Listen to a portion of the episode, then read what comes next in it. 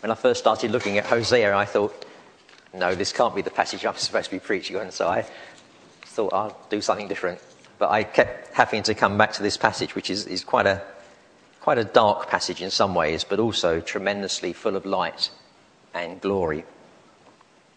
And the background is really unrequited love. God is wanting to pour his love on his people, and his people are saying, No, there are other things we want to give priority to. And the book is about judgment too, because God says, If you're not going to follow me, then judgment will follow.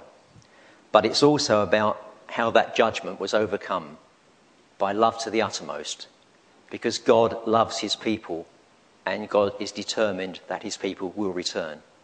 But there are some hard lessons, and it's not easy. We sometimes think of God as being omnipotent, and he is. But what this book shows is that God is also vulnerable. And it's difficult to tie those two things together. How can God, this Almighty, this tremendous God be vulnerable? Well, it's because he's made himself vulnerable. If you love anybody, you're going to be vulnerable. If you're, if you're not vulnerable, if you're not concerned, then you don't love someone. And God makes himself vulnerable because he loves a people that he knows are going to reject him. Israel was God's child, his precious, priceless possession. Think of all that God has done for him, but he rebels because he wants something different. So the kingdom splits in two. The northern king, particularly, turns from God. They've got these two centres that I mentioned. And they gradually took on the gods and the style of the nations round about. They didn't forget Jehovah, as I said earlier, but they mixed in all sorts of other things. So they worshipped Jehovah, but not in the way that Jehovah wanted them to worship, but in the way that suited them. And gradually, gradually, they turned away from Jehovah. But God would accept no rivals or second rate worship. There is only one God, and there is only one way to worship God, and that is God's way. And it's a lesson sometimes we need to learn because we like to think that we can manipulate God into doing things our way. But God is God. There are also concerns with morals and their politics. It was sort of intrigue and dodgy dealing. Sounds very much like today, doesn't it? There's all sorts of stuff going on if we look at our own country and we see what's going on in the, in the sort of world of sex and the world of politics and the world of morals, and if we look carefully, we can see so many of those things creep back into the church. And that's one of the reasons why we have so much difficulty in making our position clear, because when we say things, the world can look back and say, oh, yeah, but you do it as well. And there's a lesson there for each one of us. But what we do see above all is God's love in a remarkable way. And we see God's pain and God's grief. It's a difficult concept, isn't it? God in pain, God grieving. And yet, that's what this book shows us. And God is in pain and God is in grief because of the way that his people react to him and respond to him. The Spirit now in the New Testament times is grieved by our lack of devotion, by our carelessness, by our unloving behaviour. And that doesn't just mean that we're sinning or whatever. What it does mean is that we are causing God grief. And if we're God's loving children, do we want to cause God grief? But it also reveals the consequences even, perhaps especially, for the children of God. It's interesting that judgment begins in the house of God is a New Testament teaching, not an Old Testament teaching. It's Peter teaching that judgment begins here with us. And it's a salutary thought, isn't it? We have this God of love, but he's a God of righteousness. And he doesn't take sin lightly. But that's the black side of it. But let's get on to chapter 1 of Hosea. And when the Lord began to speak through Hosea, the Lord said to him, Go take to yourself an adulterous wife. Um, Carol mentioned the Jerusalem uh, Bible. And in the Jerusalem Bible, which is a more literal translation, it says, Go, to go take to yourself a whore and the children of whoredom, for she is a whore. And that was how God saw his people, because they had strayed from him and they had deserted him. Okay, in, in their heads, in their headlines, he was still their God. But when it got down to the nitty gritty, when it got down to their daily living, they left him behind. So Hosea marries a harlot and bears a son, and his name is Jezreel. And Jezreel is interesting because Jezreel is the place where Jehu, a previous king, had put to death and destroyed the houses of Ahab and Jezebel, who you remember were particularly evil king and queen. But God had commanded him to do that. So why is God now criticizing the children of Israel for doing what he told them to do in the first place? Well, it was because they did what he wanted them to do, but not in the way that God wanted it done. They did what God wanted them to do, but not in the way that God wanted it done. They were totally unscrupulous in the way that they dealt with the, the people. And Jehu's heart was wrong. Because whilst at the one hand he appeared to be doing God's will, on the other hand he was worshipping at the golden calf. And so it's not just that we do God's will, our motives are important. Do you remember Jesus? Just thought this. Do you remember Jesus in the Sermon on the Mount um, says, I forgot what I was going to say now. Let me just check, let me just check it up because I think it's, it's, it's just an, an interesting illustration. Matthew 6, if I can find it.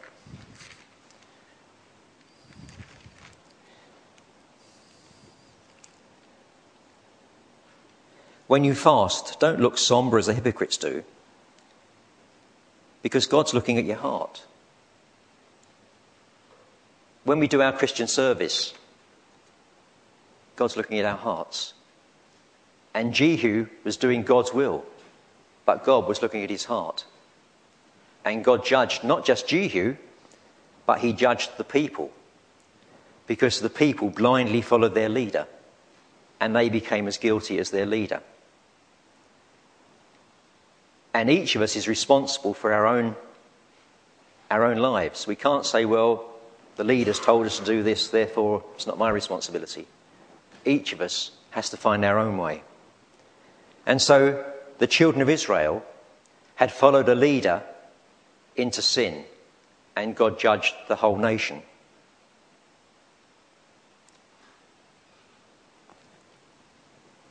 It's so easy to be taken up with the instruments of worship and forget the God at the center of worship.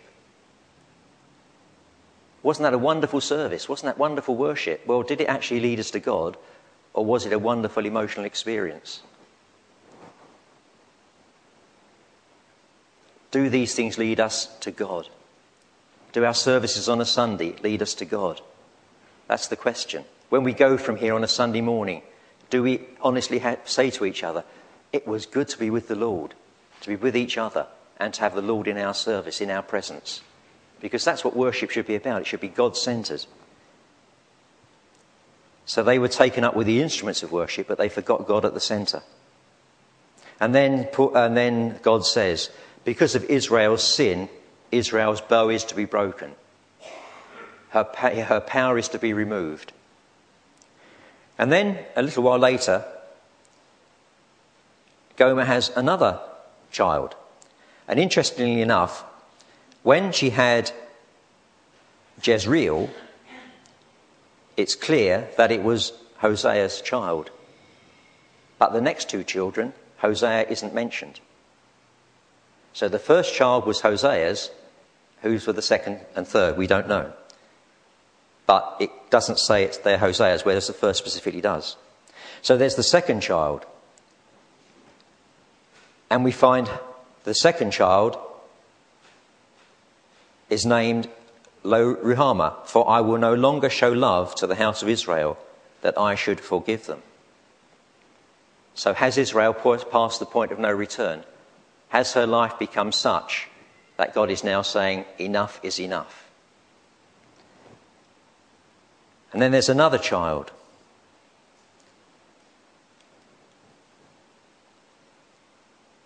Lo Ami, for you are not my people, and I am not your God. So God does not overlook sin, and God is not for sharing. So we've got this very bleak picture. But then the mood changes dramatically. And we find, yet, the Israelites will be like the sand on the seashore, which cannot be measured or counted. In place where it was said to them, You are not my people, they will be called sons of the living God. The people of Judah and the people of Israel will be reunited, and they will appoint one leader and will come out of the land, for great will be the day of Jezreel. So God is saying, Look, Israel, you need to change. And if you don't change, there are consequences. But I'm going to provide a way for you to change and for a way for you to be restored. But then, just having given that light to the people, the mood changes immediately again. And we find that just, uh, judgment is, is on the horizon. And we find that Israel is to be punished and then restored. But the punishment is to ensure the restoration. This isn't God punishing his people for punishment's sake. This is God punishing his people so that they will repent and turn and they will be restored. But will she learn the lessons? Or will she continue stubbornly to resist the Lord? Things are very bleak. But God has other ideas and he changes the picture dramatically again. So you've got this twofold thing going through the book. God saying, judgment will come, change and repent, or else. And then at the same side, he's saying, however, I am going to provide a way to ensure that you have forgiveness. And so we go to, to, to verses 13 and 14 of chapter 2. And it starts on the black side, really. I will punish her for the day she burned incense to the Baals. She decked herself with rings and jewellery and went after her lovers, but she forgot me, declares the Lord. She forgot me. So God's going to take the initiative. But first is this warning. And we need to ask ourselves whether sometimes we're bedazzled by the world and all its enticements. Remember what James said. This is New Testament again, this isn't Old Testament. James, talking to the church, says, You adulterous people, don't you know that friendship with the world is hatred toward God? And sometimes we can be so taken up with this life. The world isn't sort of going to the pictures and doing odd things that people don't do who are Christians. The world is an attitude, it's the way that we live. It's what controls us, it's what guides us, it's what we give ourselves to. And do we give ourselves, forget Sunday, but during the week, do we give ourselves to the Lord or do we give ourselves to living and to all the things that the world does anyway? Because that's really what worldliness is. It's like living like the world. And that's what these people have done. They'd taken upon them all of the gods and all of the, the ways of the world, the nations round about, and they had forsaken God. So there's this, this, this, this, this warning in, in verse 13 I will punish her for the days, etc., etc. But then immediately there's a change of, uh, uh of direction. And verse 14 says this Therefore, I am now going to allure her. And he's going to lead her into a desert so that they can have time together. So God takes the initiative. He's going to allure her, he's going to win her back, he's going to demonstrate how much he loves her. So there's warning, and there's allurement and encouragement. And then a bit further on, we find that marital relationships are going to be restored.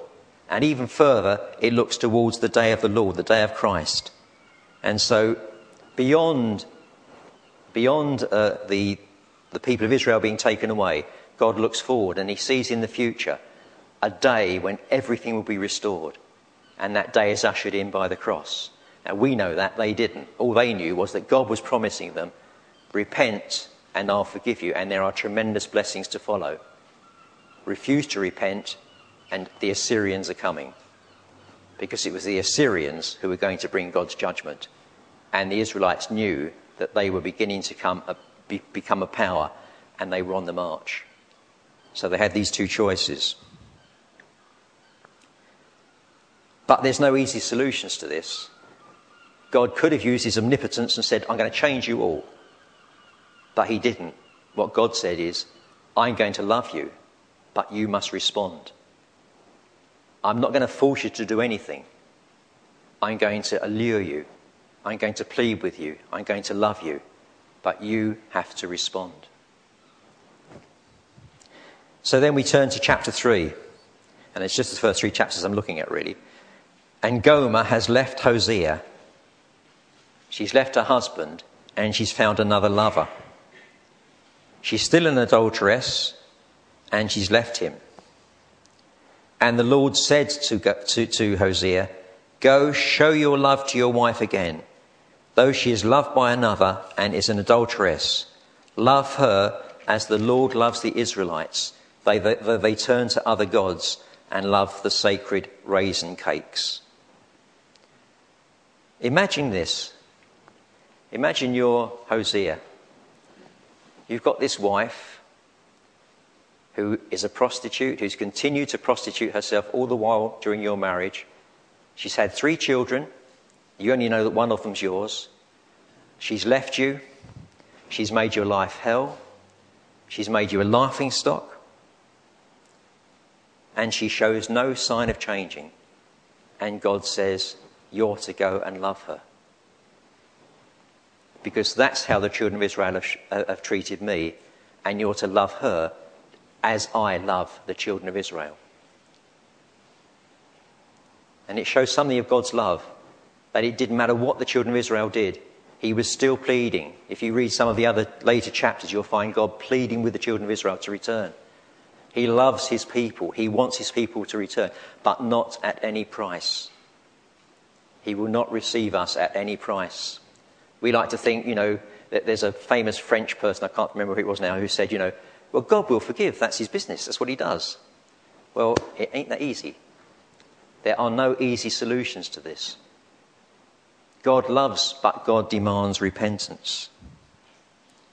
So Gomer is to love his wife, and he's to model this on the love that God has for the Israelites. And it shows something of the, the depth of God's love. But then the final ignominy. Not only has Gomer got to win his wife back, he actually has got to pay the lover a price to get her back. He's got to buy back this wife who's treated him so disgracefully. He's got to buy back this wife.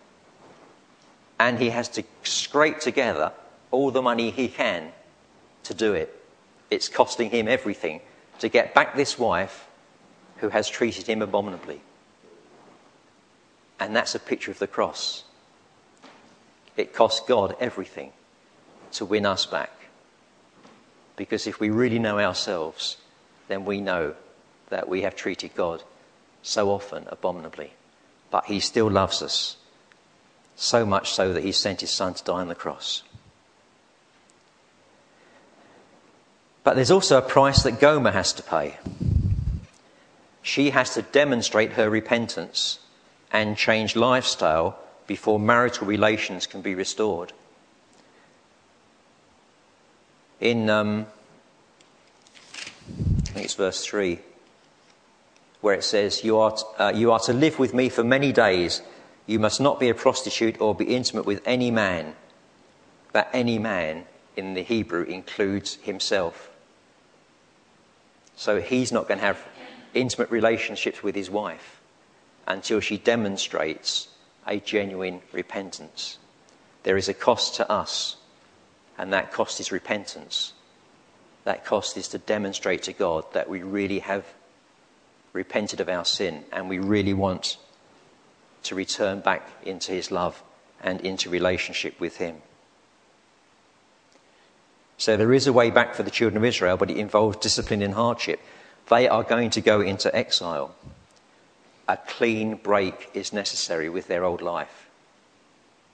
They can't take their old life with them into the new life. A clean break is required. The marriage has to be renewed. The Lord will triumph. So, for both Gomer and God, love is an extremely costly venture.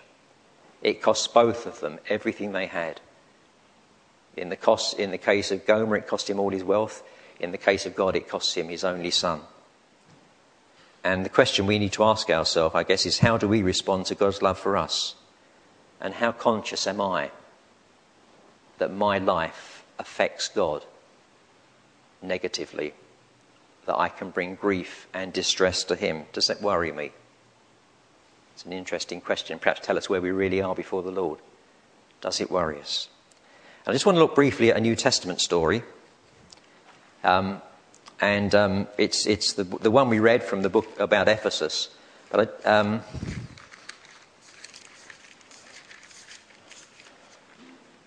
Ephesians is quite interesting because in uh, chapter 1 of the book of, uh, of Ephesians, God says this For this reason, ever since I heard about your faith in the Lord Jesus and your love for all the saints, I have not, giving, I've not st- stopped giving thanks for you, remembering you in my prayers. I keep asking that the Lord, the God of our Lord Jesus Christ, the glorious Father, may give you the spirit of wisdom and revelation so that you may know him better. And he prays that their eyes will be enlightened. And then in chapter 3, there's that fantastic prayer that God will really deepen their love so that they love God with, with, with real depth and reality. And the second thing which is interesting about the Ephesian church is that almost certainly the Apostle John was one of their leaders. And the message that John gave them every day really was little children, love one another. So love is, is a key both for Paul, who was the one who started the church, and for John, who continued it through. And you can imagine John's surprise when he gets the, the letter in Revelation, because it was the same John who got that letter. And I just want to just to, just to think about this, this message, and then just flick back to a verse in Hosea which fits into it. And he's writing to the angel of the church in Ephesus. He's writing to the church, and he says,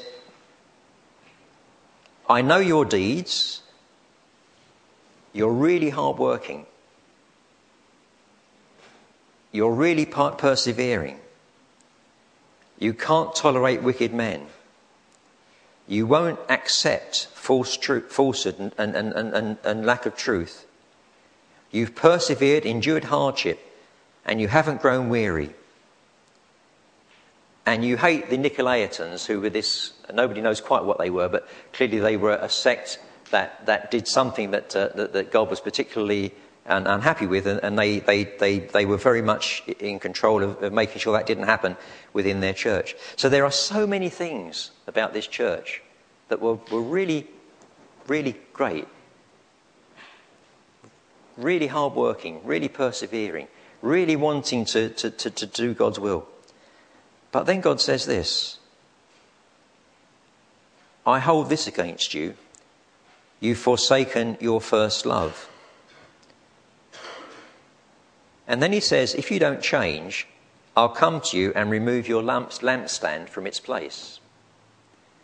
Well, not many years later, the Ephesians church ceased to exist.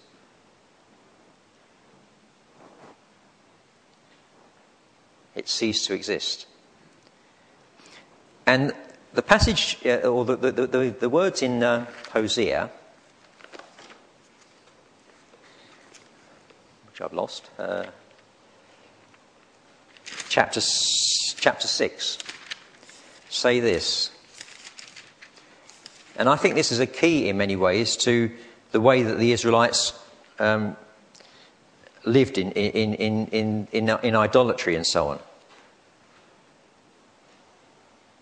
Chapter 4, verse 4, sorry. What can I do with you, Ephraim?